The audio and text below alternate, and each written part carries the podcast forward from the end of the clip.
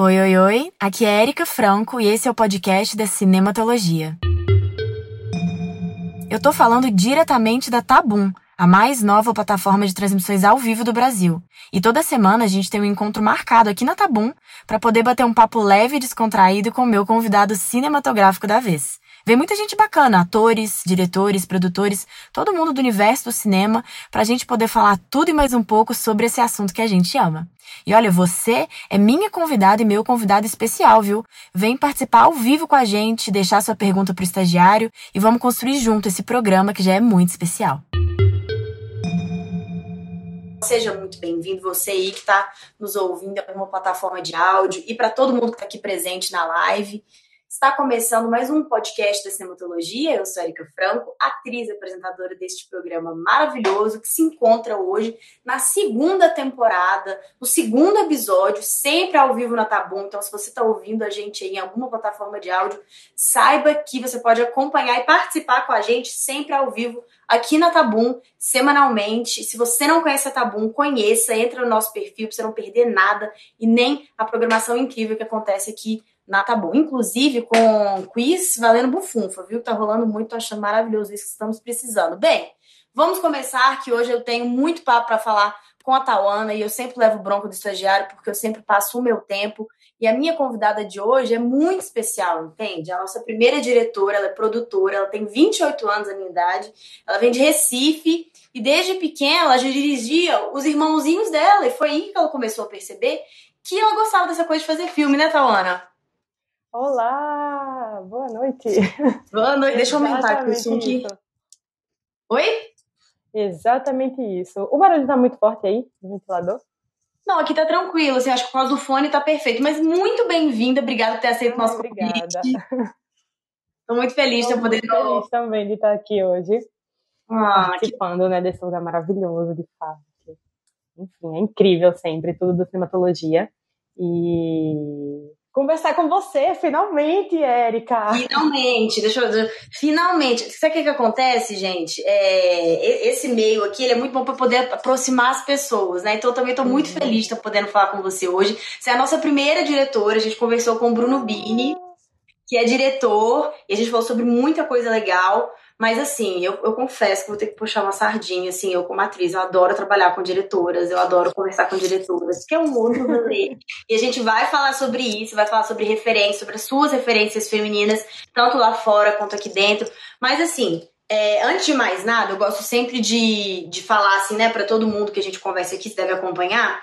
Eu gosto de saber como que a pessoa que eu tô conversando chegou nesse rolê. Porque a gente Uhum. sabe que cultura no Brasil é uma coisa um pouco complexa. Muitas vezes a gente é, não sabe que dá pra trabalhar com isso, de realmente ser uma profissão e não simplesmente uma paixão.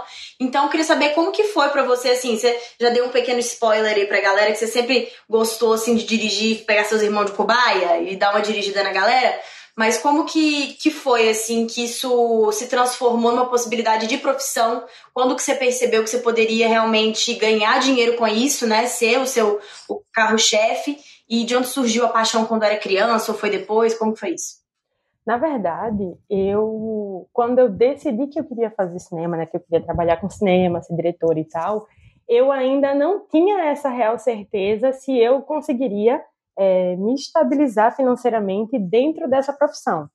Porque na época, né, eu tenho 28 anos, então já faz um tempinho que eu fiz a faculdade, e na época eu não sabia nem ao certo como era um curso na faculdade, né, de cinema especificamente, o que é que eu ia aprender, como seriam essas aulas, sabe? Então, assim, desde muito nova, como você falou, eu sempre pegava, né, amigos, primos, meu irmão, para a gente fazer brincadeiras, onde eu sempre estava dirigindo essas pessoas, né? Era sempre muito engraçado. A gente fazia mini espetáculos, mini apresentações, e eu nunca me apresentava muito. Eu sempre ficava nessa organização. Então era sempre uma coisa ali meio produção, meio direção, meio roteiro também, né?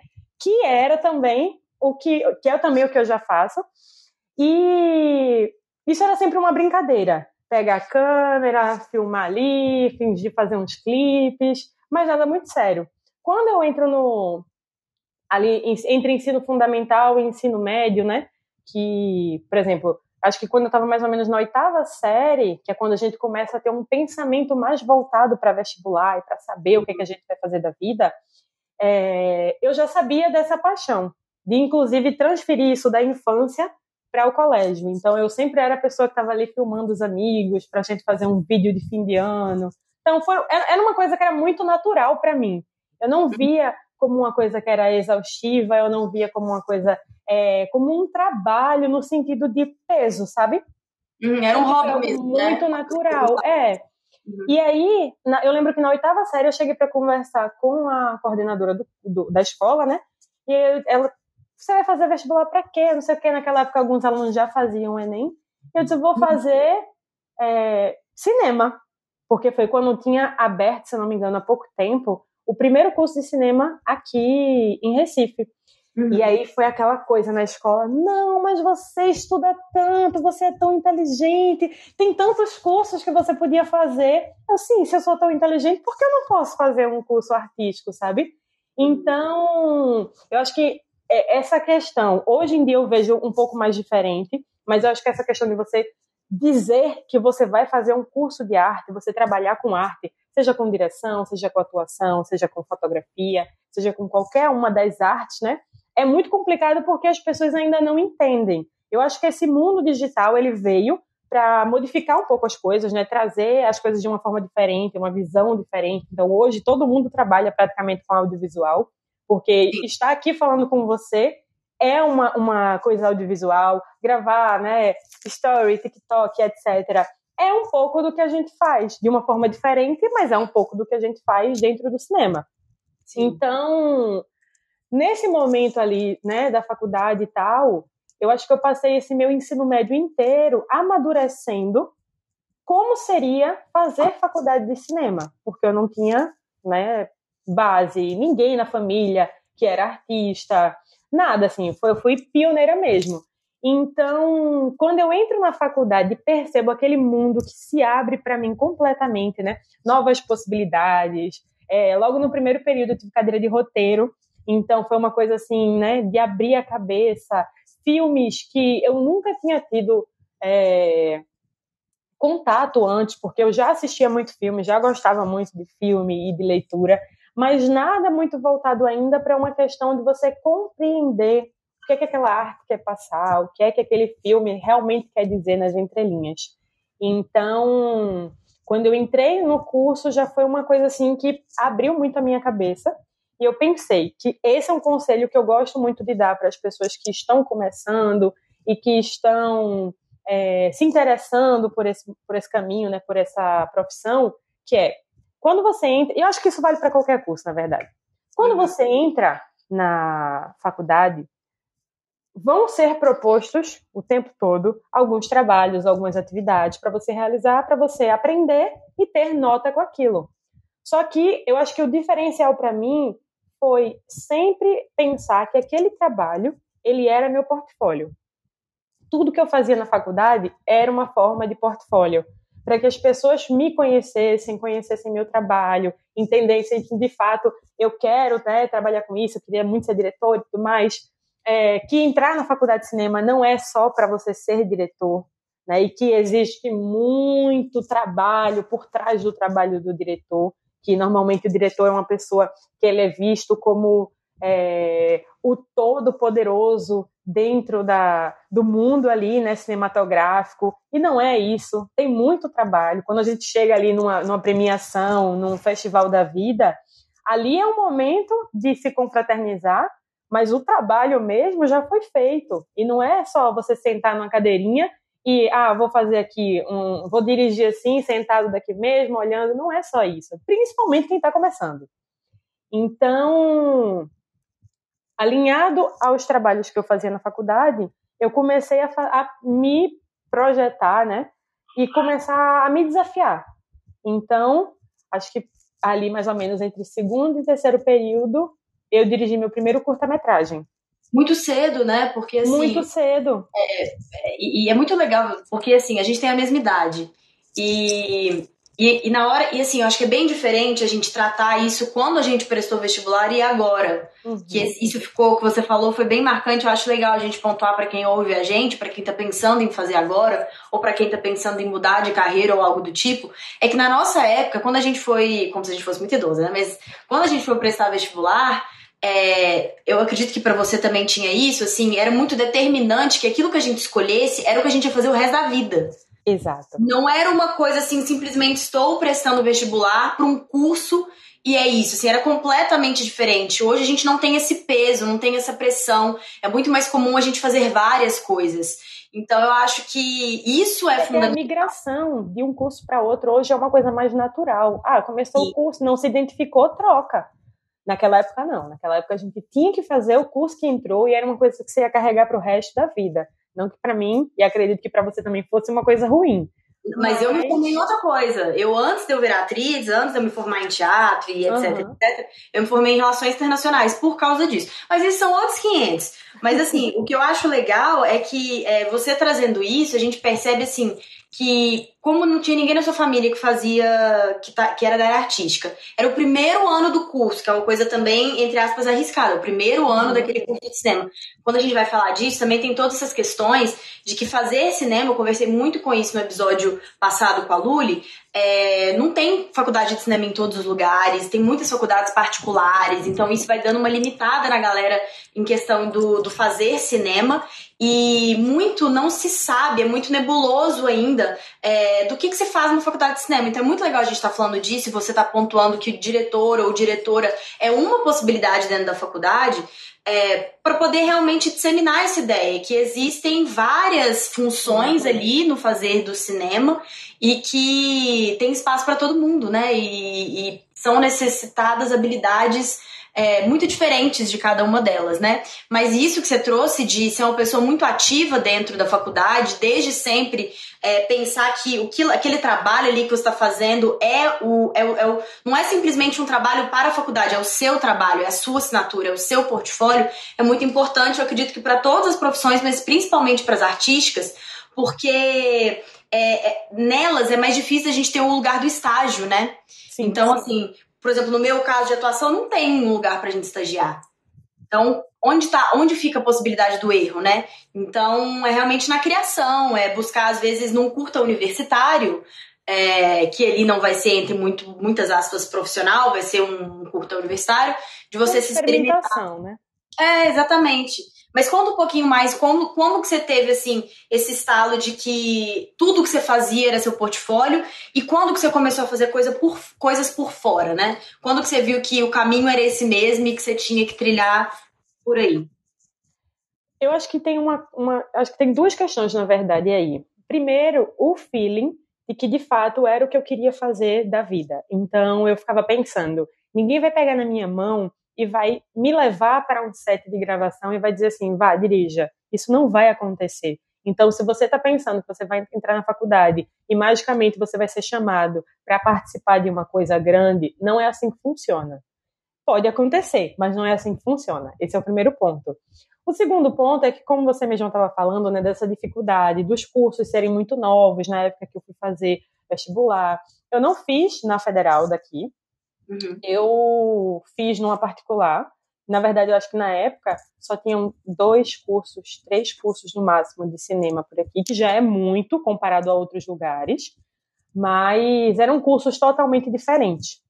E eu acabei entrando num curso que o, o, o, não era só cinema live action. O curso era cinema de animação. Então a gente via as cadeiras que eram assim, roteiro, direção, direção de fotografia, tudo isso a gente via de uma forma mais pro live action mesmo, para você fazer experimentações. Mas a gente também via muita cadeira de animação e eu não sabia nem mexer direito nos programas que eram exigidos. Então, assim, para mim teve esse agravante de que as pessoas que entraram na minha turma, elas entraram de fato para fazer animação e eu não.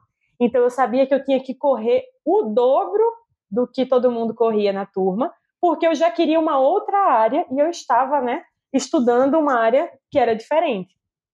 É, e isso foi, foi importante, porque trouxe esse estalo de você precisa se desafiar, você precisa construir, você precisa é, colocar né, para frente as ideias que a sua cabeça está tendo.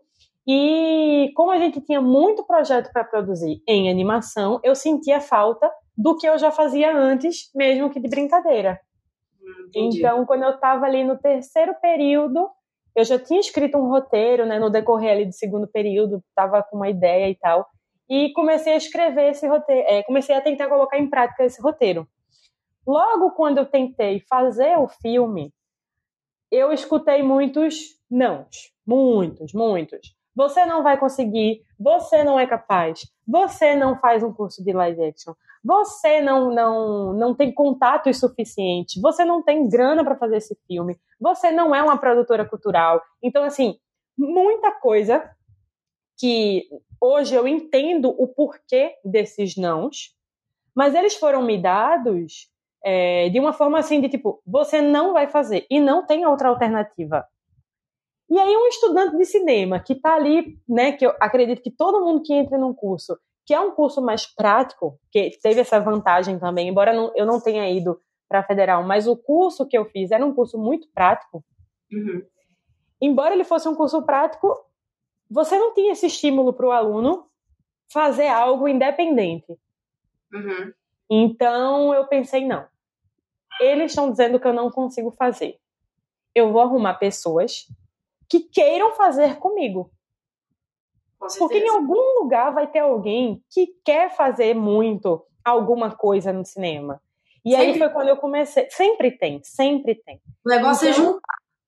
Exato, você encontrar essas pessoas e se juntar a elas e começar a produzir.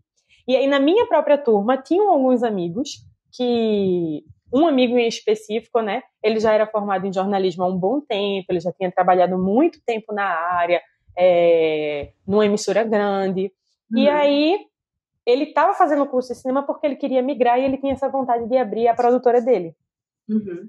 Quando eu chego com essa ideia para conversar com a, a, minha turma, né, falando que eu queria muito fazer esse projeto independente e tal, ele fala: Não, tal, eu estou montando a minha produtora, né, então eu tenho os equipamentos, e a gente pode tentar fazer, porque para a gente vai ser legal. A gente vai ter um portfólio, quer queira, quer não, já para a produtora.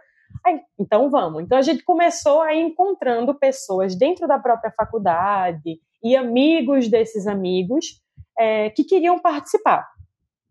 Fizemos o primeiro filme, né? Teve toda aquela coisa de primeira gravação, de não saber gravar direito, de não saber, não saber gravar direito, que eu digo assim, a questão mesmo de planejamento, que hoje é totalmente diferente para mim. A gente antes não sabia um planejamento muito certinho.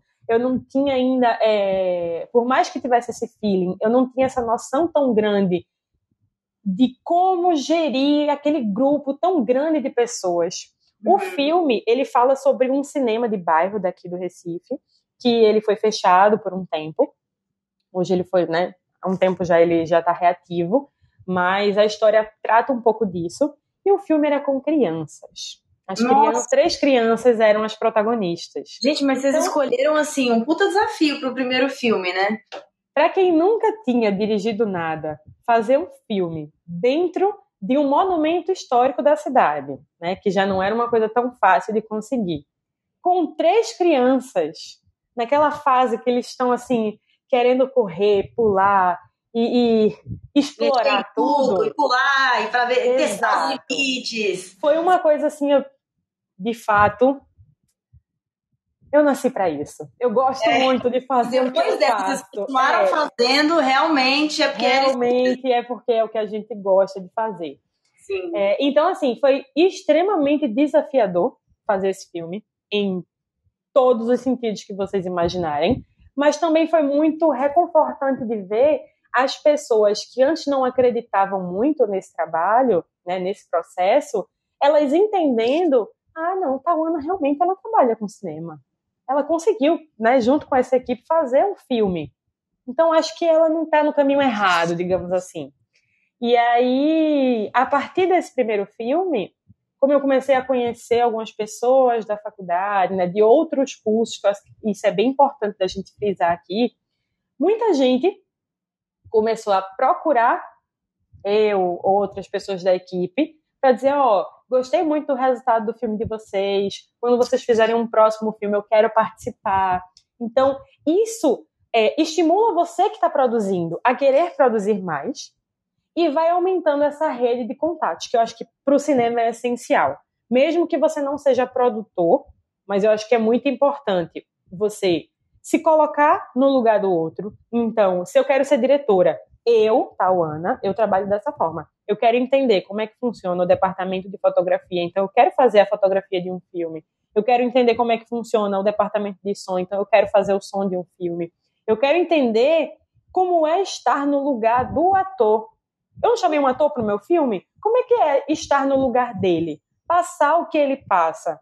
Porque a galera acha que também para o ator só é chegar na hora, ele faz assim, ele se transforma no personagem e é obrigado a fazer como se ele não fosse humano também.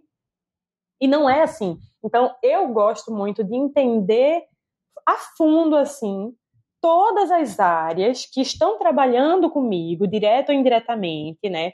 Fazer nem que seja o mínimo possível dessa área, para eu ter esse conhecimento da importância das pessoas que estão trabalhando comigo, da importância dessa equipe e dessa galera, né, que está apostando nesse projeto, muitas vezes sem receber, porque, né, alguns projetos quando a gente começa são totalmente independentes, então nem sempre você consegue passar em algum edital para fazer algum projeto. Então você também não pode só chamar as pessoas e achar que o trabalho delas não vale de nada. E aí, quando eu vou fazer o nosso segundo filme, né, que é o chamado A Vida em uma Viagem, que eu acho que a minha cabeça ela foi só piorando. Se o primeiro filme a gente fez com três crianças, o segundo filme tinha bebê, tinha criança, tinha idoso, o filme tem várias décadas, porque o filme é uma passagem de tempo, né? Porque ele foi o nosso TCC, e o TCC era sobre a manipulação é, do tempo na narrativa. Então, o filme ele é gravado em vários vagões de trens do metrô, aqui de Recife. Todos eles estão em movimento. Meu os Deus. não, os nãos não acabaram, né? Quando eu cheguei na faculdade e falei que eu ia fazer esse outro projeto, disseram, não, você não vai conseguir, porque para você fazer um filme em movimento, você tem que ter um trem, você tem que é, cortar esse trem no meio, colocar um fundo infinito, né, colocar um, um chroma key para conseguir gravar. Porque você não vai conseguir gravar num, num trem em movimento. Não, eu vou gravar nele em movimento. Não, mas isso é impossível. Aquela coisa de sempre. E aí, de fato, conseguimos gravar o filme todo dentro do trem, décadas diferentes. Então, o filme começa nos anos 40, aí ele passa 50, 60, 70, 80, 90 e 2000. Sempre vagões cheios. Então, cada década era um grupo de atores diferentes. O filme não tem nenhuma fala, né? Ele é um filme mudo. Então, tudo precisava ser dito só pelas expressões e pela direção de arte. Então, eu acho que logo no começo eu me desafiei muito porque eu acho que eu fui buscando o que é, mais impossível de fazer. Ah, vou fazer isso aqui. Sim, porque filme de época é muito difícil de fazer, porque é caro, né? Assim, teoricamente é caro você reproduzir aquilo ali, tem todos. A direção de arte tem um puta trabalho. Demais. Você fazer isso. Nossa, mas foram muitos elementos que você colocou. E assim, já dando um, dando um micro spoiler lá na frente, nas nossas conversas, né? Você citou muito Fernando Meirelles, e assim, eu tava conversando com a Luli no último episódio, então eu tô citando aqui, Luli foi a nossa convidada. Uhum primeiro, do primeiro episódio dessa segunda temporada, que foi o episódio passado.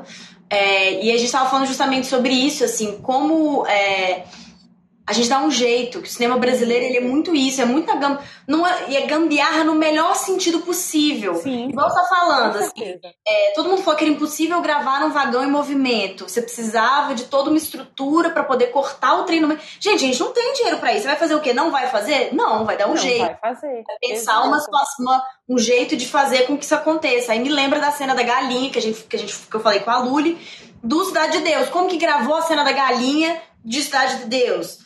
Deu-se um jeito. Então, assim, é, é, muito característico nessa fala sua é, como essa criatividade brasileira estampada nos filmes, né? E também uma, uma habilidade de se conhecer de todas as outras áreas e de desempenhar outras funções. Porque tudo isso que você está é, citando são filmes que você dirigiu, mas você também é produtora, né? Então, é, como que, assim, eu acho que é, muitas vezes esse desempenho de outras funções vem de uma necessidade, né? Assim, Sim. eu, por exemplo, comecei a escrever porque eu queria atuar. Então, como eu não queria ficar refém de alguém escrever alguma coisa, me chamar para atuar, eu fui escrever uma peça. E depois juntei com um amigo que escreveu um roteiro de curta, gravamos o curto. Então a gente vai se juntando, aquela coisa que você trouxe do network, para poder trabalhar, para poder se desenvolver, botar, fazer o que a gente quer fazer. É, e aí você começou falando que comecei, todos os seus roteiros que você dirigiu, você escreveu? Isso é uma pergunta. E como que você foi desenvolvendo essa função como produtora? Porque hoje você produz não só os seus próprios projetos, né? Você também já produziu junto com a produtora que você criou, gente. A gente vai, ainda vai chegar lá, porque ela criou uma produtora, muita tá? Muita coisa, e, muita coisa. Que isso não é uma coisa assim super batido, comum, não. É uma puta conquista. Ela criou uma produtora, uma, uma grande, é um grande feito, assim. Tem vários projetos aí super premiados. Inclusive, se quiser chamar a gente, a gente tá disponível. Claro. E então me conta um pouco disso, assim, desse. Porque você passou, né, na faculdade, você acaba tendo contato com outras etapas, mas você já desde o início mostrou interesse pela direção, mas quando que você percebeu que você precisava e ou que você gostava de outras áreas também? Então, é, eu me considero uma pessoa muito tímida, mas para trabalho, assim, eu consigo desenrolar bastante. Então, por exemplo, estar tá aqui falando com você, é, dar aula para um grupo de alunos, dar uma palestra, coisas que eu já fiz, né? Eu não tenho essa, essa timidez tão grande. Principalmente quando eu estou falando de algo que eu tenho domínio né, do meu trabalho, eu consigo falar de uma forma tranquila. Como é que começou essa minha ida para a produção? Ainda na faculdade, eu participei de uma tipo um workshopzinho, né, uma, uma mini palestra com uma produtora executiva ela começou a falar de né, como era o trabalho dela, coisas para a turma de cinema.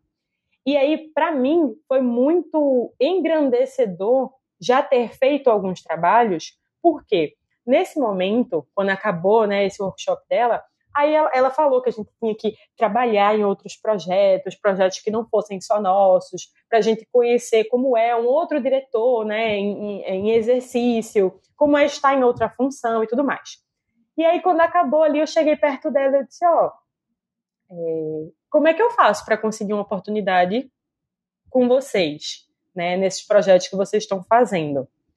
Aí ela ainda ficou meio assim, porque queria que ela não me conhecia. E aí, um professor que não foi meu professor, ele Olha. chega perto de mim e fala: Olha, pode chamar ela, porque ela já fez vários projetos aqui, já mobilizou a faculdade inteira e ela é uma pessoa muito empenhada. Então, assim, veja que é um professor que não me conhecia, eu não tive aula com ele, mas ele já conhecia a repercussão dos trabalhos que eu vinha fazendo e deu esse pontapé que eu precisava para poder trabalhar em uma outra produção. E aí, de fato, ela me chamou, eu fui assistente de produção do filme, é um curta, de uma diretora, é, ela é daqui, mas ela tem muitos trabalhos fora, né, que é a Bárbara Wagner, e foi uma coisa, assim, que realmente abriu ainda mais a minha cabeça, porque eu estava trabalhando com um grupo de pessoas completamente desconhecidas, eu não conhecia ninguém, eu não sabia nem para onde iam aquela, né, aqueles equipamentos, porque eram outros tipos de equipamentos que eu nunca tinha é, usado, trabalhado. Eu entendi a forma de trabalho, né, o ritmo de trabalho da produção. E aí, quando a gente acabou o filme, a produtora, né, que era minha chefe, é, não essa que ela era a produtora executiva, a produtora de fato do filme, ela disse: olha, você tem um bom jeito para produção, é, você é muito desenrolada, você consegue conseguir né, os contatos para conseguir alguma coisa que a equipe precise, é, e você sabe lidar com as pessoas. Eu acho que isso é o mais importante. E aí eu fiquei com aquilo na minha cabeça. Pouco tempo depois, um outro professor meu, né, um ex-professor meu, me chama para ser a produtora, diretora de produção do curta que ele ia dirigir. Que legal. E aí eu achei uma responsabilidade assim gigante, porque ele tinha sido meu professor de produção na faculdade. Então eu disse, meu Deus, se ele foi meu professor de produção e ele está me chamando para produzir um filme que ele vai fazer, de fato, eu mostrei alguma coisa ali diferente, né, para ele, que chamou a atenção. E aí a gente viajou, porque esse filme foi feito no interior, a gente viajou para gravar, então teve toda uma mobilização e uma organização de viagem, porque não é só você chegar e gravar. Tem que organizar a diária do pessoal, tem que organizar o descanso, tem que organizar a alimentação, tem que organizar hotel, a própria viagem em si, encaixar as datas de cada um, porque ah, tal dia todo mundo está disponível, mas tem um ator que vai precisar voltar em Recife e depois ele volta para cá. Então, organizar tudo isso, sabe? E sendo a diretora de produção, a gente tinha mais dois produtores juntos, era nossa equipe, né, três pessoas, mas eu era diretora deles. Então, assim, eu não tinha muito, muito escapatória. De tipo, ai, não sei. Não é não sei, é dar um jeito para saber. Pesquisa, liga para alguém que saiba. Tenta entender como é que você pode fazer. E como a gente estava falando, né? Dar o jeito para que as coisas aconteçam. É... E aí você vai estudando, vai procurando outras coisas, você começa a entender que não é só o filme independente que passa por perrengue, que acontece algum problema ali, por mais que você se planeje, acontece um perrengue na hora da gravação. Se você pegar os grandes blockbusters né, do cinema, eles também vão passar por dificuldades na gravação. Qual é a diferença? Que eles vão ter uma grana maior, então eles vão conseguir resolver mais rápido. Uhum. Mas não quer dizer que não vai acontecer nada de errado, ou que o filme é impecável. Sempre acontece algum imprevisto, porque a gente está lidando com pessoas, né? E pessoas que, que não, em algum momento elas são imprevisíveis. Então, ah, por mais que dê tudo certo, hoje ela comeu alguma coisa, atriz, e acordou com dor de barriga e não vai conseguir gravar. Como é que você vai resolver isso? Não tem muito como resolver. Não dá pra perder a diária, né? Tem que organizar. Pois é, então você tem que estar. Tá, por mais que você esteja planejado, você tem que estar tá preparado para lidar com os imprevistos que vão acontecer, porque eles vão acontecer. E aí, depois desse filme. O trabalho de produção, assim, é, desculpa te interromper, mas assim, Nada. eu admiro muito o trabalho de produção, de sem direção, principalmente também. É, eu admiro muito, assim, eu fiz essa coisa que você falou de conhecer, né, a função de cada um dos sete, é uma coisa que eu sentia enquanto atriz necessidade de fazer, e aí eu fui uhum. buscar cursos específicos dentro da área de cinema para poder, não para exercer, no meu, meu objetivo não era esse, mas justamente para conhecer, para entender meu papel como atriz ali, como que é, num set, o que estava acontecendo antes de eu chegar, o que, que ia acontecer depois, onde que eu entro. E aí eu cheguei a fazer um curso com a Luciana Batista, que é uma assistente de direção maravilhosa. Eu fiz o curso com ela também, Bia. Ai, ela é incrível, não é? Maravilhosa, maravilhosa, assim. É um curso que eu recomendo a todo mundo fazer. Se for é ou não for assistente de direção, façam o curso, porque é incrível, assim. E ela eu, é maravilhosa. Depois fui encontrá-la depois, que agora ela tá dirigindo, fui encontrá-la em cursos de uhum. direção, ela como diretora, eu como atriz, etc e tal. Inclusive fiz um curso de Meisner com ela, trazendo isso que você falou. Ela estava como ela tava como aluna do curso, justamente uhum. para sentir o que os atores sentem. Então, assim, enfim, fechando esse parênteses todo, e ela contava casos assim de é, casos assim bizarros do de, de, de, de ter medo do, do ator falecer no meio do processo, sabe assim, de coisas inimagináveis, mas que acontecem e que você tem que estar preparado ali para aquilo que vai acontecer. O estagiário tá falando aqui, ó, que esse primeiro filme que você falou que você participou como assistente de produção é um filme maravilhoso que ele viu no cinema. É isso, né, estagiário, que você disse aí? Ele tá aqui puxando sardinha sua, é né? É esse mesmo que ele escreveu, Estágio Vendo Coisas. É exatamente esse. Filme lindo. Olha, para quem não sabe, aqui dando uma fifizada, o estagiário estudou com Tawana. Então, assim, o estagiário é uma pessoa muito estudada do cinema. Eu sei quem é o estagiário. Todo mundo quer saber quem é e eu sei quem ele é, pois eu estudei com ele do colégio. É, então esse timing todo que ele tem aí, que hoje é usado atualmente no, no timing do Big Brother, ele é vem de uma faculdade, entendeu? Isso também. É Inclusive, é... vou dar um spoiler aqui. O estagiário, eu não vou dizer qual filme, porque senão vai ficar muito fácil mas hum. o estagiário já trabalhou num filme comigo. Ó. Oh. Só não vou dizer qual. Agora vocês vão ter que ver a filmografia inteira da Tawana. Pra que tentar descobrir quem é o estagiário. Premiada. Então, já que a gente falou de filmografia, já que a gente pulou aí, é, já pulou pra esse assunto, eu vou pegando os ganchos aqui pra gente fazer Sem disso coisa dinâmica. É, então, assim, é, me fala assim, eu, eu peguei os seus últimos trabalhos, né, que a gente estava conversando, uhum. Cozinheira de Terreiro, que foi premiado aí no Cine PE, é, e o Azul, que também foi premiado no Fest Curta, Cine Jardim. Eu acredito que tenham outros aí, outros prêmios. Você falou que os dois filmes agora estão em carreira internacional. E eu queria que você contasse pra gente, assim, quantos filmes tem que você já fez? Qual é o total, assim, da sua filmografia? Porque eu acho que você é uma pessoa que produz muito e ajuda também a galera, assim, a distinguir um pouco como que, como, que, que é essa coisa de carreira internacional, carreira nacional do filme, como que é, por que, que o filme vai para um festival, essas curiosidades mais básicas que às vezes a galera tem, eu acho que a gente nunca tratou aqui no uhum. podcast da Cine, eu acho legal, porque tá muito ligado ao conteúdo que você produz, né, que a gente já vai falar dele em seguida também.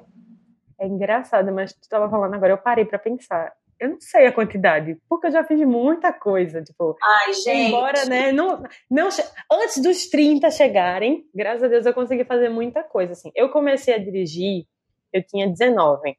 Foi meu primeiro filme, eu tinha 19 anos. Então, vamos dizer aí que eu já produzi uma média de 10 ou mais projetos. Então é como se a cada ano eu tivesse produzido pelo menos um filme, vamos colocar dessa forma. Que Entendi. também a galera acha que depois que grava o filme já está pronto, né? Mas não, ainda vai ter um bom tempo de finalização e montagem. É... Mas aí, assim.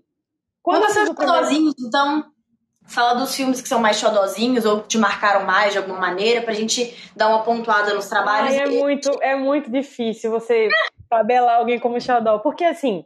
Embora eu já tenha feito né, uma quantidade boa assim de, de projetos, mas cada um ele foi trazendo uma coisa diferente. Então, o primeiro filme, que é o Entrada Proibida, ele não teve nenhuma repercussão de festival. Ele não passou em nenhum festival. Ele não tinha ganho nada. Ele, né, assim, mas ele trouxe o conhecimento para as pessoas de que eu era diretora. Acho que uns quase cinco anos depois, o filme recebeu audiodescrição, foi para um festival de acessibilidade e ganhou o melhor filme. Então, tipo, muito. A repercussão do primeiro filme veio muito tempo depois, né? E de uma forma maravilhosa. A gente Sim. tem alguns filmes que eles é, têm é, os recursos, né? Quero e, e meu foco aqui todos tenham, mas a gente tem alguns filmes que têm já recurso de audiodescrição e libras. E aí, é, o A Vida em uma Viagem, ele foi o TCC. Então, quer queira que não, tem essa coisa de fim de um ciclo. Uhum. Logo após ele, isso eu tô falando dos projetos que eu dirigi, né? Fora os outros que a gente tava conversando. Sim, de produção. Eu me desafiei a fazer um documentário. Eu tava na, na, estagiando numa empresa e aí eu conheci uma cidade do interior aqui de Pernambuco e achei que eu tinha que contar uma história sobre aquele lugar. E foi o meu primeiro documentário, que é o Não Tem Só Mandacaru. Uhum. Eu acho que, de uma forma geral, se fosse para escolher um, o Não Tem Só Mandacaru, ele é muito marcante, porque quando eu fiz o filme, que ele ficou pronto, a gente exibiu para a cidade. E a cidade se identificou com o que estava assistindo, assim. Eu tive um feedback extremamente positivo das pessoas que estavam se vendo e se reconhecendo no cinema, né? Vendo as suas histórias aparecendo ali. E aí comecei a mandar para festival, que é o que a gente faz, né, enquanto produtores, enquanto próprios distribuidores. E aí o filme entrou no CinePE como quem não quer nada. Até então ele não tinha passado em nenhum outro festival. Quando ele entra no CinePE, o A Vida uma Viagem também entra no mesmo ano. Então a gente foi concorrendo com uma ficção e um documentário. Também, tipo, pô, que massa, entrei. Mas não criei muita expectativa, mas entrei com dois filmes. No decorrer do processo, antes do festival, o pessoal da, da produção do festival me liga dizendo que eu tinha sido a primeira pessoa, diretora, que diretora principalmente, né, não, não só como direção, mas como diretora, é, a entrar com dois filmes. Que, que, que moral! não tem só Mandacaru, ia abrir o festival, a noite de festival. Isso é de uma importância assim extrema. Eu acho que é muito mais importante do que você ganhar um prêmio. Porque o filme que abre a noite de um festival é o filme que ele vai estar tá sendo exibido para todas as pessoas, para todos os convidados VIPs, né, da, daquele festival, para todos os jornalistas, canais de televisão. Então, todo mundo que fala sobre cinema que vai acompanhar aquele festival vai assistir o seu filme. E de um festival tão importante como o Cine PR. E um festival que é muito grande, né? É muito e é um festival que eu ia já Sim. há muito tempo, né, como espectador. Então, assim, foi, acho que inesquecível esse momento. O filme ele foi aplaudido no meio da sessão, antes mesmo do filme acabar. Tem uma, uma, um, momento lá que é muito bonito. E aí o povo começou a aplaudir. Eu, meu Deus do céu, eu ainda não tenho maturidade para lidar com essas coisas. Porque, assim, tudo para mim era, era muito. Então, tipo, o, o pouquinho que fosse, meu Deus, a gente conseguiu isso, sabe? A equipe conseguiu isso tudo. E foi um projeto muito independente. Foi um projeto que eu já, né, já tinha ali é, a carreira na faculdade, então eu já entendia como era fazer um projeto para você mandar para um edital. Mandei ou não tem só Mandacaru, porque eu ouvi muito isso. Ah, você não tem dinheiro para fazer o filme porque você não submeteu o projeto num edital. Muito pelo contrário. Eu submeti o Não Tem Só Mandacaru a vários editais. Ele foi rejeitado em todos. Ele não passou em nenhum. É, e eu, era um projeto muito bom. E mesmo assim, eu cheguei na equipe e disse: Ó, eu tenho esse projeto aqui, é um projeto muito bom. A gente não passou em nenhum edital, mas eu acho que a gente tem que gravar, porque a gente gravou durante um centenário né, de um poeta e o filme todo fala sobre poesia, sobre os jovens na poesia, sobre essa cidade do interior, onde tudo gira em torno da poesia, as pessoas se cumprimentam no bom dia com a poesia. Então era um negócio assim muito extraordinário e que eu precisava contar aquela história. E aí, assim, depois desse primeiro reconhecimento no CinePE, a gente foi premiado com melhor direção. E depois o filme começou a ir para não sei quantos festivais, assim, foram muitos. Aí foi vindo o prêmio de melhor filme, é, melhor montagem, melhor isso, melhor aquilo. Então, você começa a ter aquele gás de que, tipo, não pelo prêmio em si, mas assim, é uma recompensa de mostrar à equipe que o trabalho que a gente está fazendo vale a pena ser feito, que as pessoas querem assistir, que a gente está levando um conhecimento sobre um assunto específico. Veja o poder que um filme tem nas mãos. Você, você escreve, você grava, você fala sobre um conteúdo e você leva isso para outras pessoas. Então, acho que para mim, Tauana, né, lógico, muito legal a gente entrar em festival, ganhar prêmio, não vou ser hipócrita aqui dizer que não é legal, mas eu acho que para mim o mais importante é mais pessoas assistirem aquilo que a gente fez, para que esse, esse recado do filme chegue e que a equipe ela se sinta parte do que ela está fazendo. Então, assim, ah, eu não fui só gravar um filme ali com Tauana. A gente foi gravar o nosso projeto, que é esse projeto aqui. Então, é, é eles terem esse reconhecimento desse trabalho que a gente fez em grupo, sabe? É Porque se você tentar fazer um filme sozinho, ah, é muito difícil, assim, quase impossível. E é muito legal isso que você disse, assim, conversando com, com várias pessoas, né, tanto na primeira temporada aqui do, do podcast da Cine, a gente ouve, fre, frequentando festivais principalmente, a gente ouve muito isso, assim, que projetos como o seu, eles provam que as pessoas querem assistir cinema, assim, em, em todo, tudo quanto é canto. O negócio é levar, o negócio é fazer chegar, né? Porque você está falando que o pessoal da cidade se reconhecia ali, isso é muito poderoso. E existe né? uma, uma coisa assim de que, tipo, filmes que vão para festivais de cinema são filmes que são específicos para pessoas que trabalham no mundo do cinema. Uhum. Não! Lógico, vão ter filmes que são mais experimentais, tem filmes que eles vão ter mais camadas e talvez eles não sejam de fácil entendimento, né? Para pessoas que não estão acostumadas a olhar um filme de uma forma diferente, que não seja só um entretenimento. Mas eu acho que é importantíssimo qualquer pessoa e que e ficar claro que qualquer pessoa pode ir no festival de cinema. Você não precisa trabalhar com cinema para ir no festival de cinema. Então, assim, é, é você começar a desmistificar essa coisa do audiovisual, principalmente o audiovisual brasileiro, né? A gente estimular as pessoas a assistirem mais, irem mais ao cinema, irem mais ao cinema de bairro, principalmente, né? Porque, ah, não vou para o cinema porque o cinema é muito caro. E, e, por exemplo, tem um cinema aqui, aqui próximo da minha casa que ele é pequeno e quando Vingadores né, foi lançado, aquele Vingadores Ultimato, todas as salas e todas as sessões eram Vingadores. E aí, como é que você tem uma democracia se você. Não, a pessoa não pode nem escolher o que quer assistir, mas você é obrigado a ir nesse cinema? Não. Tem vários cinemas de bairro que funcionam aqui no Recife que o preço é extremamente acessível e que não, não existe uma divulgação para as pessoas que não são da área de cinema. E todo mundo pode ir consumir cinema.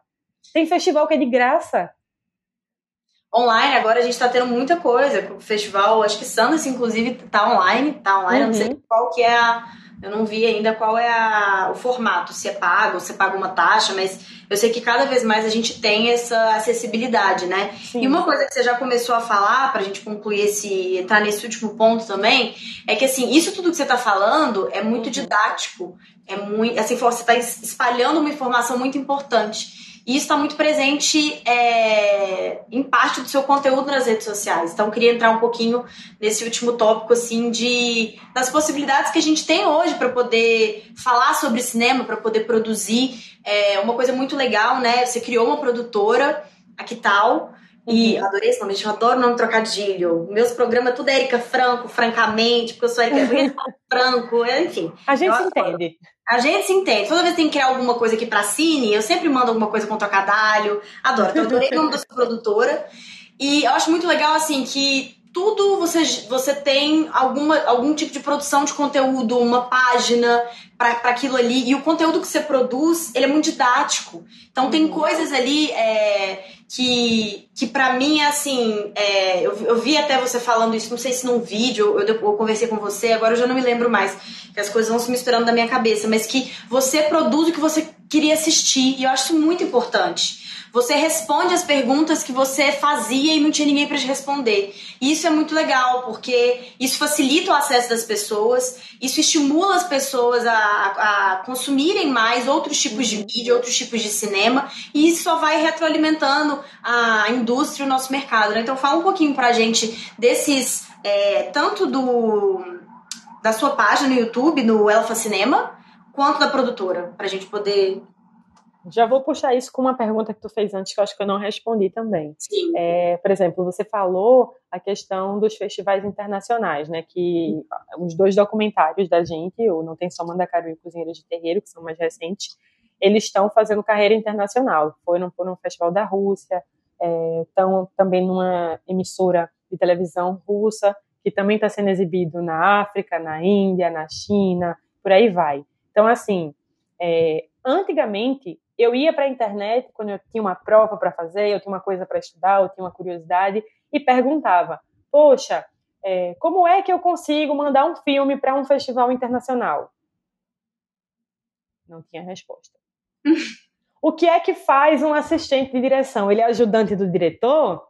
Não tinha resposta. Então, assim, lógico, hoje a gente tem muitos mais cursos, como você mesmo falou, né? O de Lu, eu fiz o de Kit também, que é maravilhosa, fiz um com o Daniel, então, assim, são pessoas que hoje eles trazem esses conteúdos que na época que eu estudava não tinha. Acho que hoje a gente tem um acesso mais fácil e maior. Então, por ter essa necessidade de procurar as coisas, e isso também vem para a produtora, né? Por ter necessidade de produzir algumas coisas e não ter necessariamente um espaço para produzir aquilo, eu senti a necessidade de, um, montar uma empresa onde eu pudesse contar histórias é, com a minha visão e trazer pessoas que tenham essa visão parecida, que tenham essa vontade de produzir, que queiram muito produzir, para trabalhar junto comigo. Então a gente começou a produzir esses filmes, outros filmes que a gente está produzindo que vão sair em breve, e outros conteúdos audiovisuais também, porque a gente na produtora também faz clipe, né? Faz videoclipe, faz institucional, então a gente trabalha com o audiovisual em si, não só com cinema. E a criação da Quital veio muito disso da minha necessidade de contar algumas histórias e de trabalhar com algumas pessoas especificamente é, nesses projetos. Por exemplo, na que tal a gente trabalha com a cantora Bela Maria, que é uma amiga, né, gigante assim, nossa. Ela é maravilhosa como pessoa e maravilhosa como cantora e ela tá na que tal e a gente produz os videoclipes dela. Meu irmão acabou, né, de alguma forma sendo influenciado, então ele já trabalhou já trabalhava, já brincava comigo antigamente de cinema, né? Já era sua cobaia? Já era minha cobaia. Trabalhou comigo nos projetos, ainda enquanto ele era do colégio, porque ele é bem mais novo do que eu. E hoje ele é formado em cinema também, a gente trabalha junto, ele também é diretor, ele também é produtor. Então, assim, é, foi um espaço para que a gente pudesse produzir as coisas que a gente queria produzir, né? Mesmo que de forma independente ou não. E o nome do trocadilho é porque às vezes eu vou me apresentar e as pessoas não entendem. Mas seu nome, Tauana. Como Tauana? Quem? Aí, que, que tal? Que Tauana? Ah, Tauana, tal, show.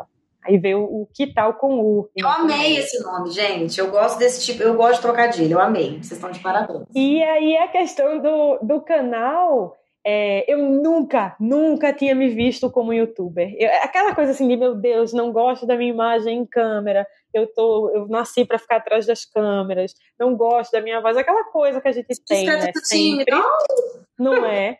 Mas aí eu senti essa necessidade de ter conteúdos para as pessoas que eram curiosas em cinema, para as pessoas que estavam começando um curso de cinema, né? É, terem essas respostas que eu não tinha. Porque sempre que eu entrava no YouTube, eu não estou criticando isso, mas sempre que eu entrava no YouTube, todos os canais de YouTube de cinema, eles criticam filme A, filme B, falam para você assistir filme A, filme B, mas não tinha esse conteúdo que era voltado para um conteúdo mais técnico, como é trabalhar num set de cinema. Eu estou começando agora, Tawana. Como é que eu faço para trabalhar num set de cinema? Não tinha muito é, essas respostas. Então, eu, poxa, se eu queria saber isso e eu não tinha essas respostas, por que, que eu não posso fornecer essas respostas?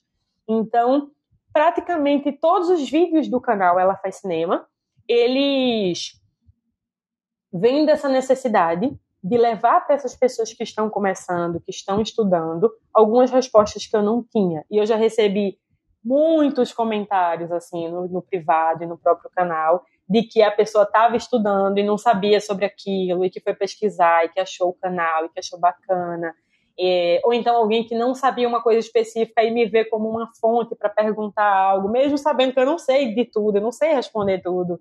Mas assim, foi muito importante, né? Ultimamente a gente deu uma pausa no canal por toda a questão até da, da própria pandemia também, né? Que afetou um pouco todos nós, um pouco uhum. não, talvez muito, mas é, todo o conteúdo que tem lá ele é muito voltado para isso, para essas pessoas que querem começar, que querem estudar, que querem entender, né? E saber que é possível você fazer produções independentes, produções de baixo ou nenhum custo, né, usando a sua criatividade, usando é, essa força em equipe, que cinema é você produzir em, em equipe, quase que não sai. Então é um pouco disso, assim, dessas formações.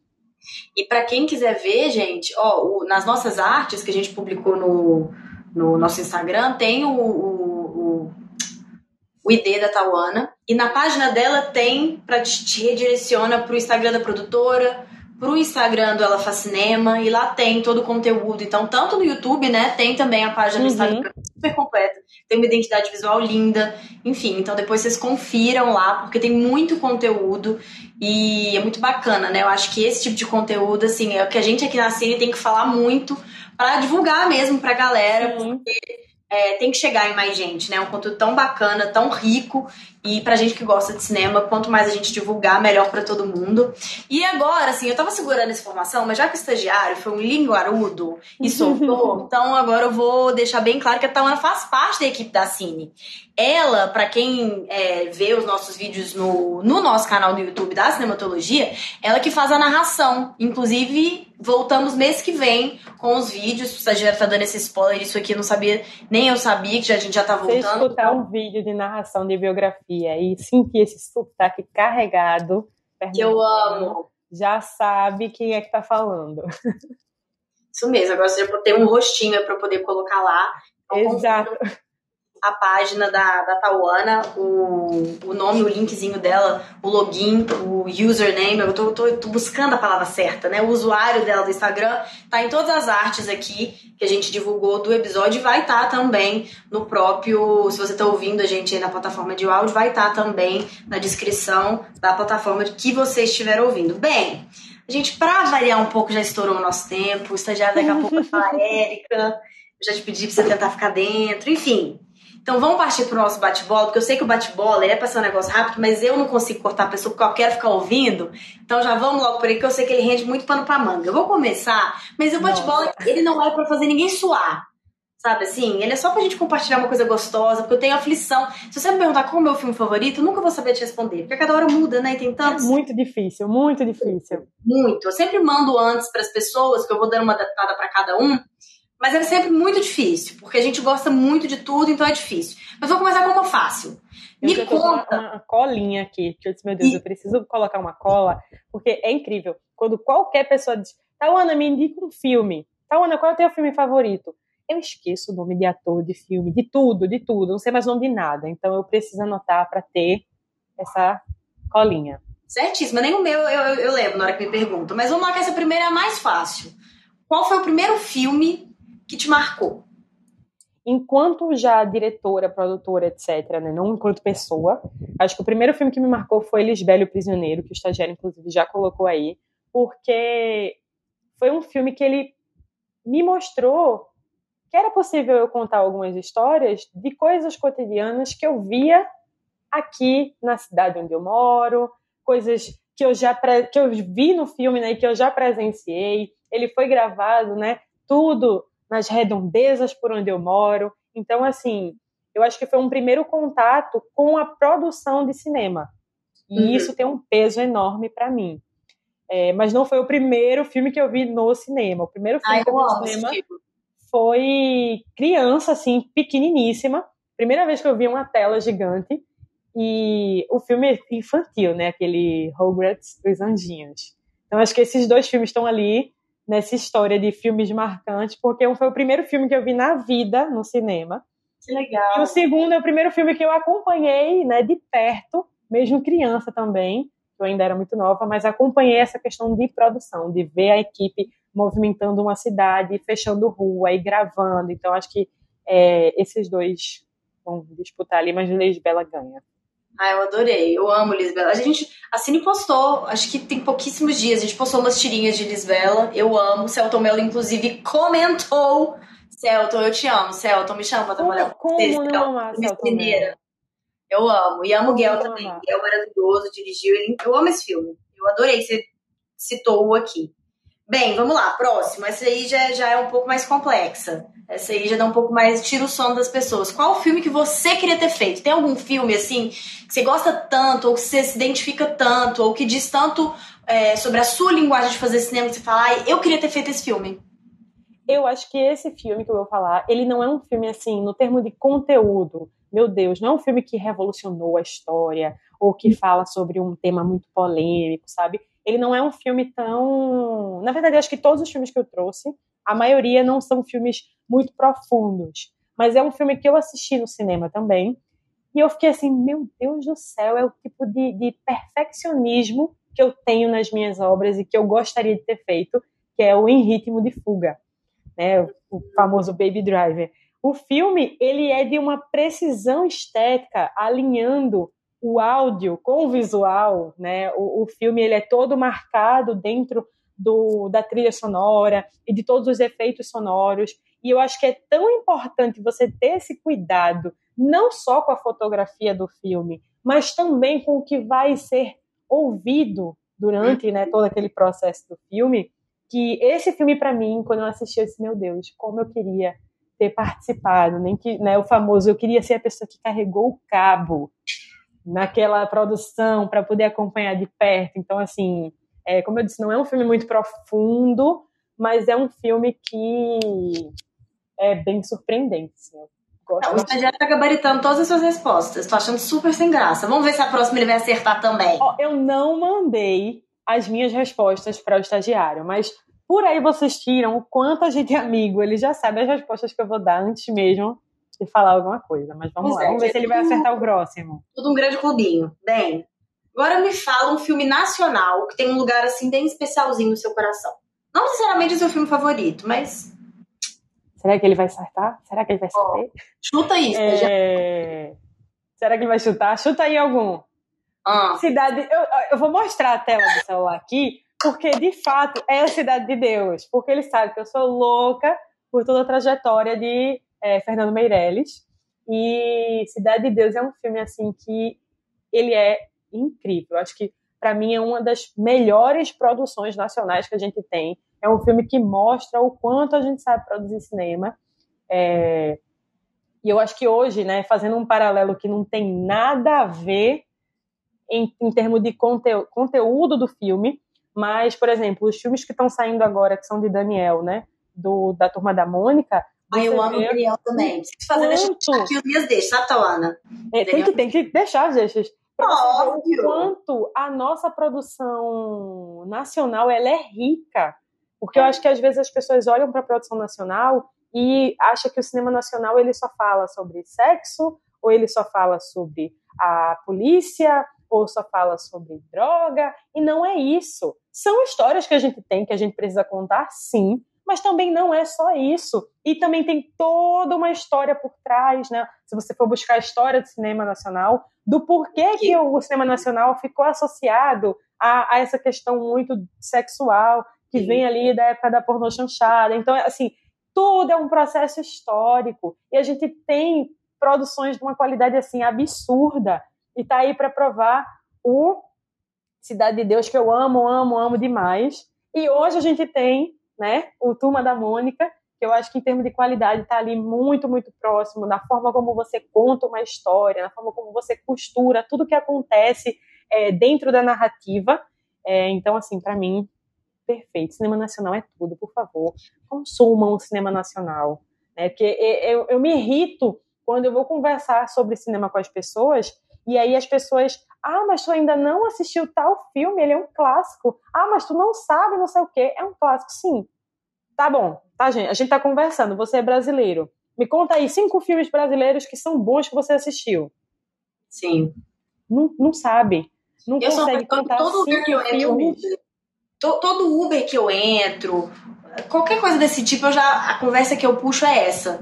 Cinema nacional. Eu vou sempre dando uma dica ou outra pra pessoa, de acordo com o gosto dela, do que ela assistiu, dou uma outra dica. Inclusive, eu sempre indico é, a série que o Daniel dirigiu pra Netflix, Ninguém Tá Olhando, que eu amo essa série, premiada com M Internacional. Sou revoltada que a Netflix descontinuou essa série, entendeu? Mas enfim, é, é, uma, é uma ótima indicação. Coisas. Eu tenho uma dúvida, você que é tão fã da Cidade de, de Deus, o Daniel montou a Cidade de Deus? Montou a Cidade de Deus. Montou, montou Inclusive, né? Daniel, que é, eu acho que é um pouco uma coisa que eu tento fazer às vezes também, é, ele começou como montador. Sim. Ele montou muitos filmes nacionais e internacionais. E aí, com o tempo, ele começou a fazer essa migração para a direção. Porque, assim, a gente, por exemplo, você é atriz, eu sou diretora, a gente quer trabalhar com isso. Mas nem sempre a gente consegue as oportunidades que a gente gostaria. Então, eu não posso esperar que todo mundo me chame para dirigir um filme. Uhum.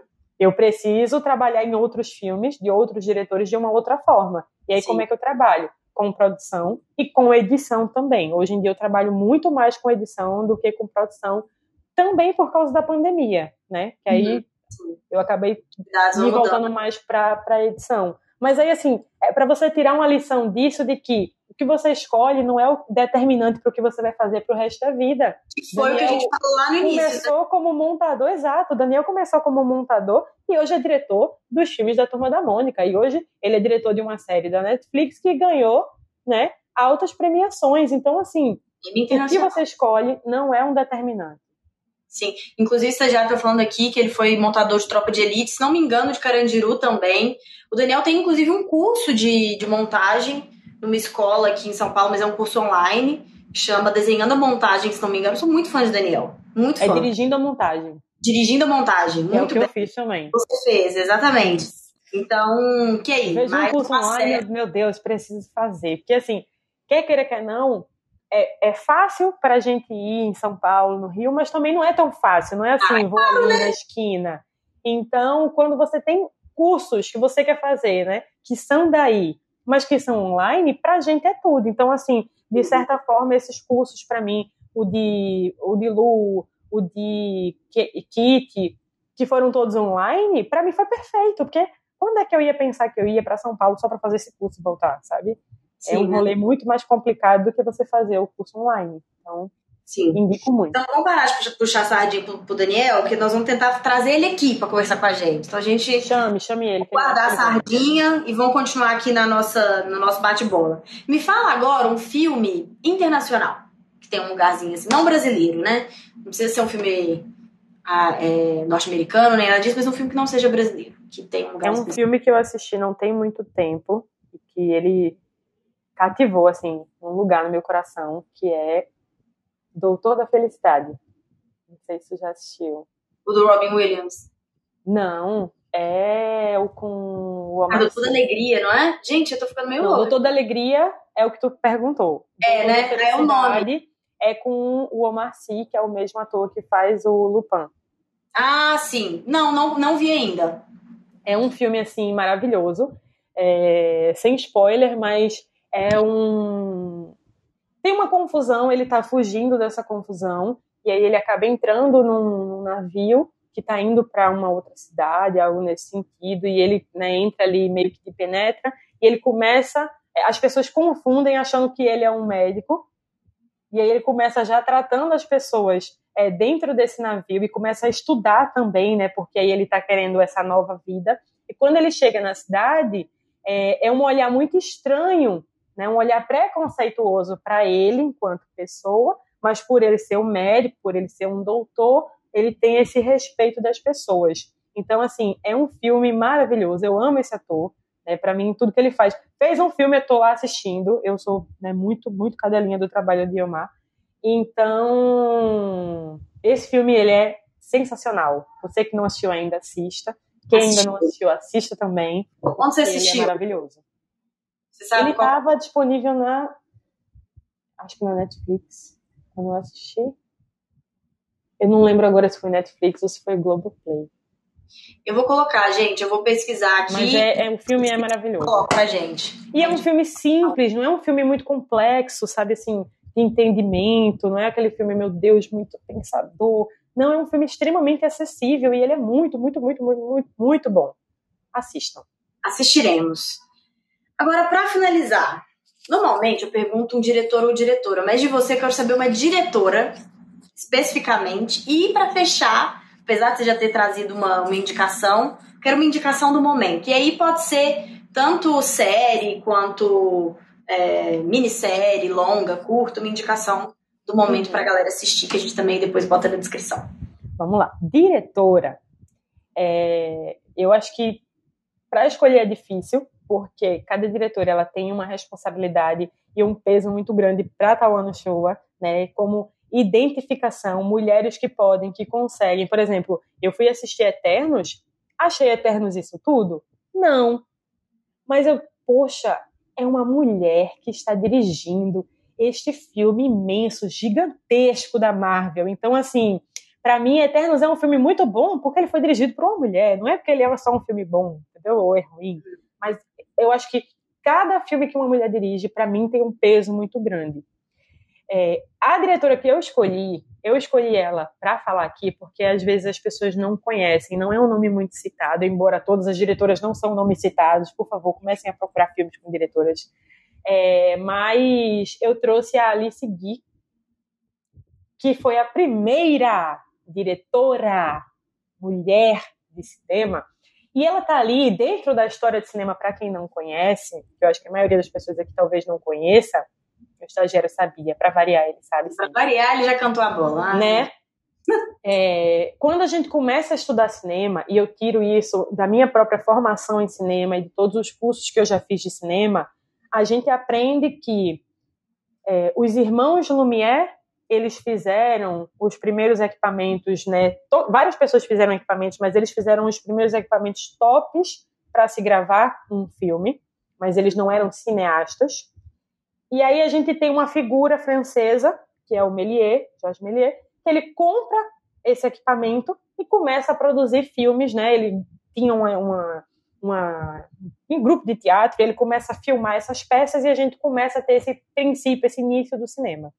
O que as pessoas não sabem é que nessa mesma época, nessa mesma coisa dos irmãos Lumière vendendo equipamento, uma mulher, uma empresa, na verdade, compra um equipamento e ela pede autorização para mexer naquele equipamento porque as pessoas não viram a menor utilidade naquele equipamento e ela pede para usar, que é ali seguir. E ela começa a produzir pequenos curtas.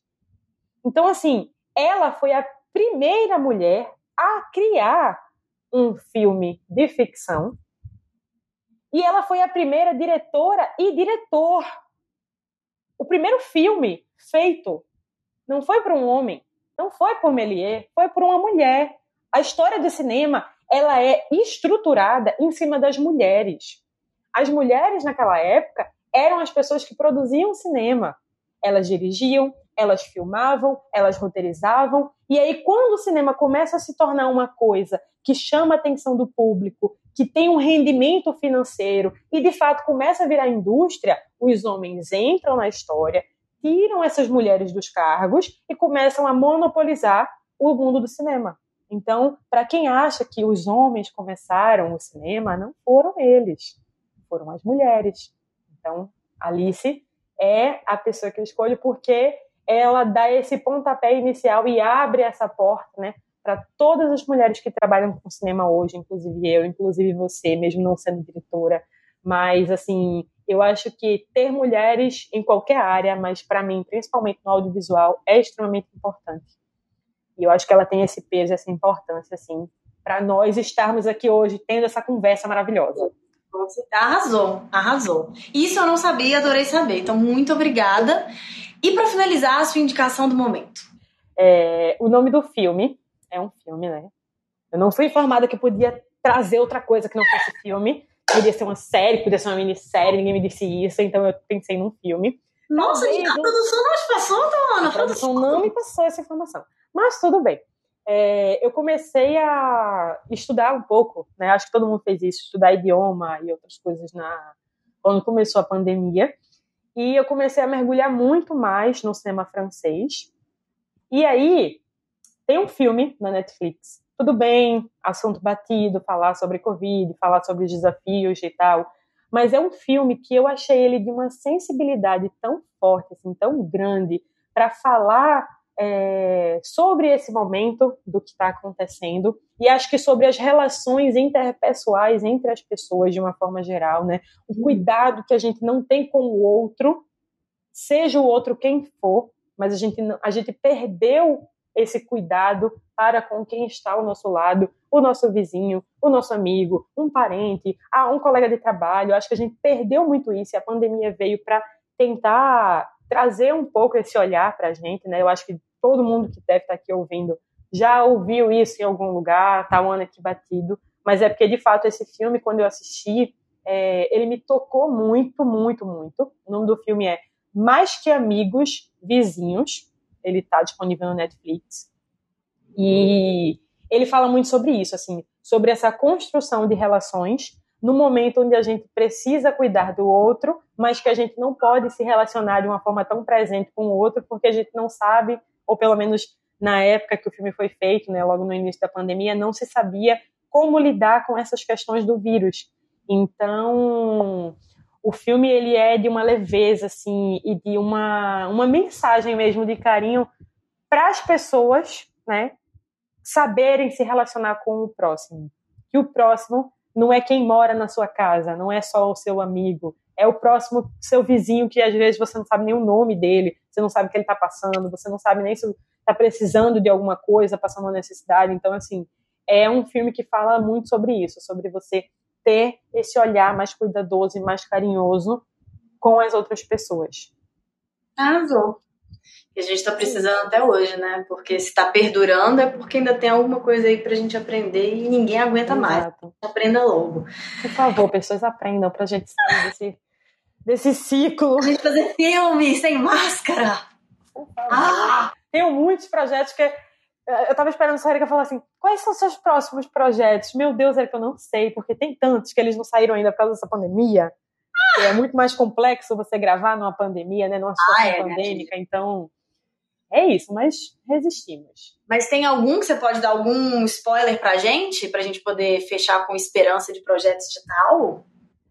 Tem um projeto muito bacana que o estagiário participa desse processo, participou do processo de roteirização dele, que é um longa baseado numa música famosa de um artista grande brasileiro.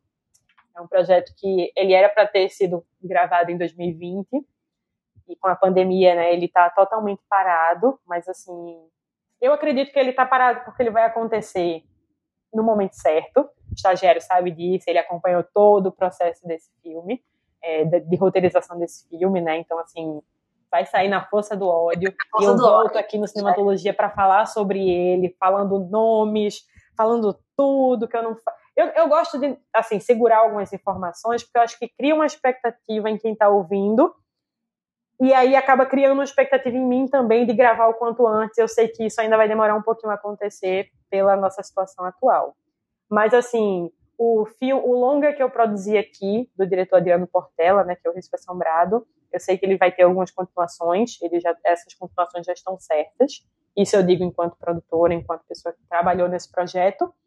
E Tauano Show tem três roteiros de longa, né? Esse que eu estava explicando, e mais outros dois que estão no mesmo processo, assim, de não poder falar muita informação para não criar muita expectativa, mas ao mesmo tempo são projetos que têm um, um peso, assim, de responsabilidade, tanto dos temas que são abordados, quanto por fazerem referência ou menção a trabalhos de outros artistas, né, da gente aqui da nossa cultura.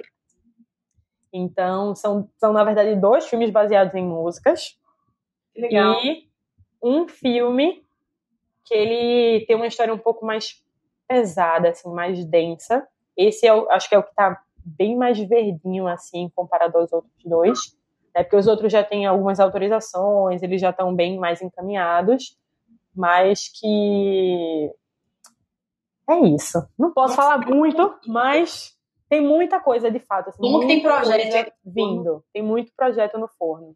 Que bom, tá? Bom a gente ter esses projetos aí. Espero que eles saiam logo, que a gente possa ver mais trabalho seu. O estagiário, tá, estagiário também tá contando aqui pra gente que a animação da nossa vinheta. Vocês já viram a nossa vinheta? Nossa vinheta é linda, gente. Vai no nosso Instagram, que se ela não tiver postado, ela vai fazer estagiário postar para todo mundo ver. Ela fez a animação, estagiário, e a vinheta ficou linda. Ai, eu amei.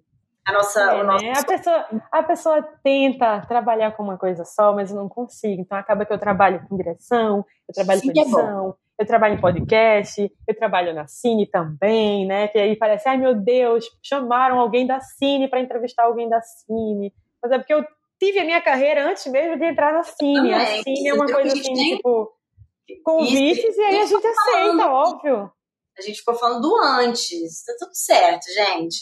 Quando a pessoa tem muitos talentos, ela tem que é isso mesmo, tem que falar, tem que divulgar. E o que seria da Cine se não divulgasse as próprias pessoas que trabalham com cinema dentro da própria Cine, né? Não é mesmo? A gente tem que se fortalecer, porque afinal estamos aqui por isso. Bem, tal, daqui a pouco você já cai a nossa live. Mas enfim, queria te é, agradecer muito. queria te agradecer muito por ter aceito o convite. Adorei começar. Ai, eu que agradeço demais. Assim, é, eu acho que finalizando assim, a mensagem que eu deixo para o cinematologia é que o cinematologia ele tem uma importância muito grande, muito grande, de divulgar o cinema, de divulgar os artistas, os atores, os diretores. E eu acho que esse espaço aqui não é um espaço só para falar de cinema, mas para falar das pessoas que fazem o que a gente assiste.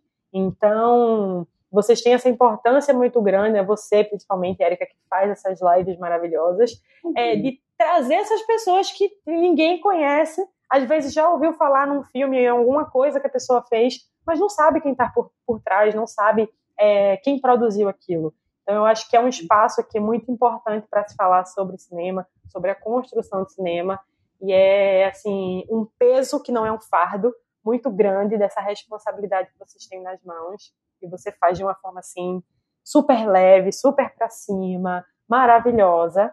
Ah, então, ah, feliz demais, demais, demais, demais de ter participado da gente que tá. Muito, muito obrigada. Vida longa ao podcast, vida longa a todos os seus projetos. Muito obrigada a todo mundo que participou aqui. Olha só, o estagiário falou que deu, tá dando uma hora e vinte de conteúdo Brasil. Valorizem. A gente vai embora, Brasil. Valorizem. É isso, gente. Tá chegando ao fim o segundo episódio da segunda temporada do podcast da Cinematologia. Tawana, muito obrigada. A gente conversou com a Tawana no show, que é diretora, produtora. E é isso, eu sou a Erika Franco e até semana que vem. Beijo, Tal. Obrigada, viu? Beijo, obrigada. Foi maravilhoso. Tchau, gente. Até semana tchau, que vem. Tchau. Então é isso, pessoal. Muito obrigada pela sua escutativa e participação. Chegamos ao fim desse episódio, mas eu te espero na próxima semana aqui na Tabum. Eu sou a Erika Franco, um beijo e muito obrigada.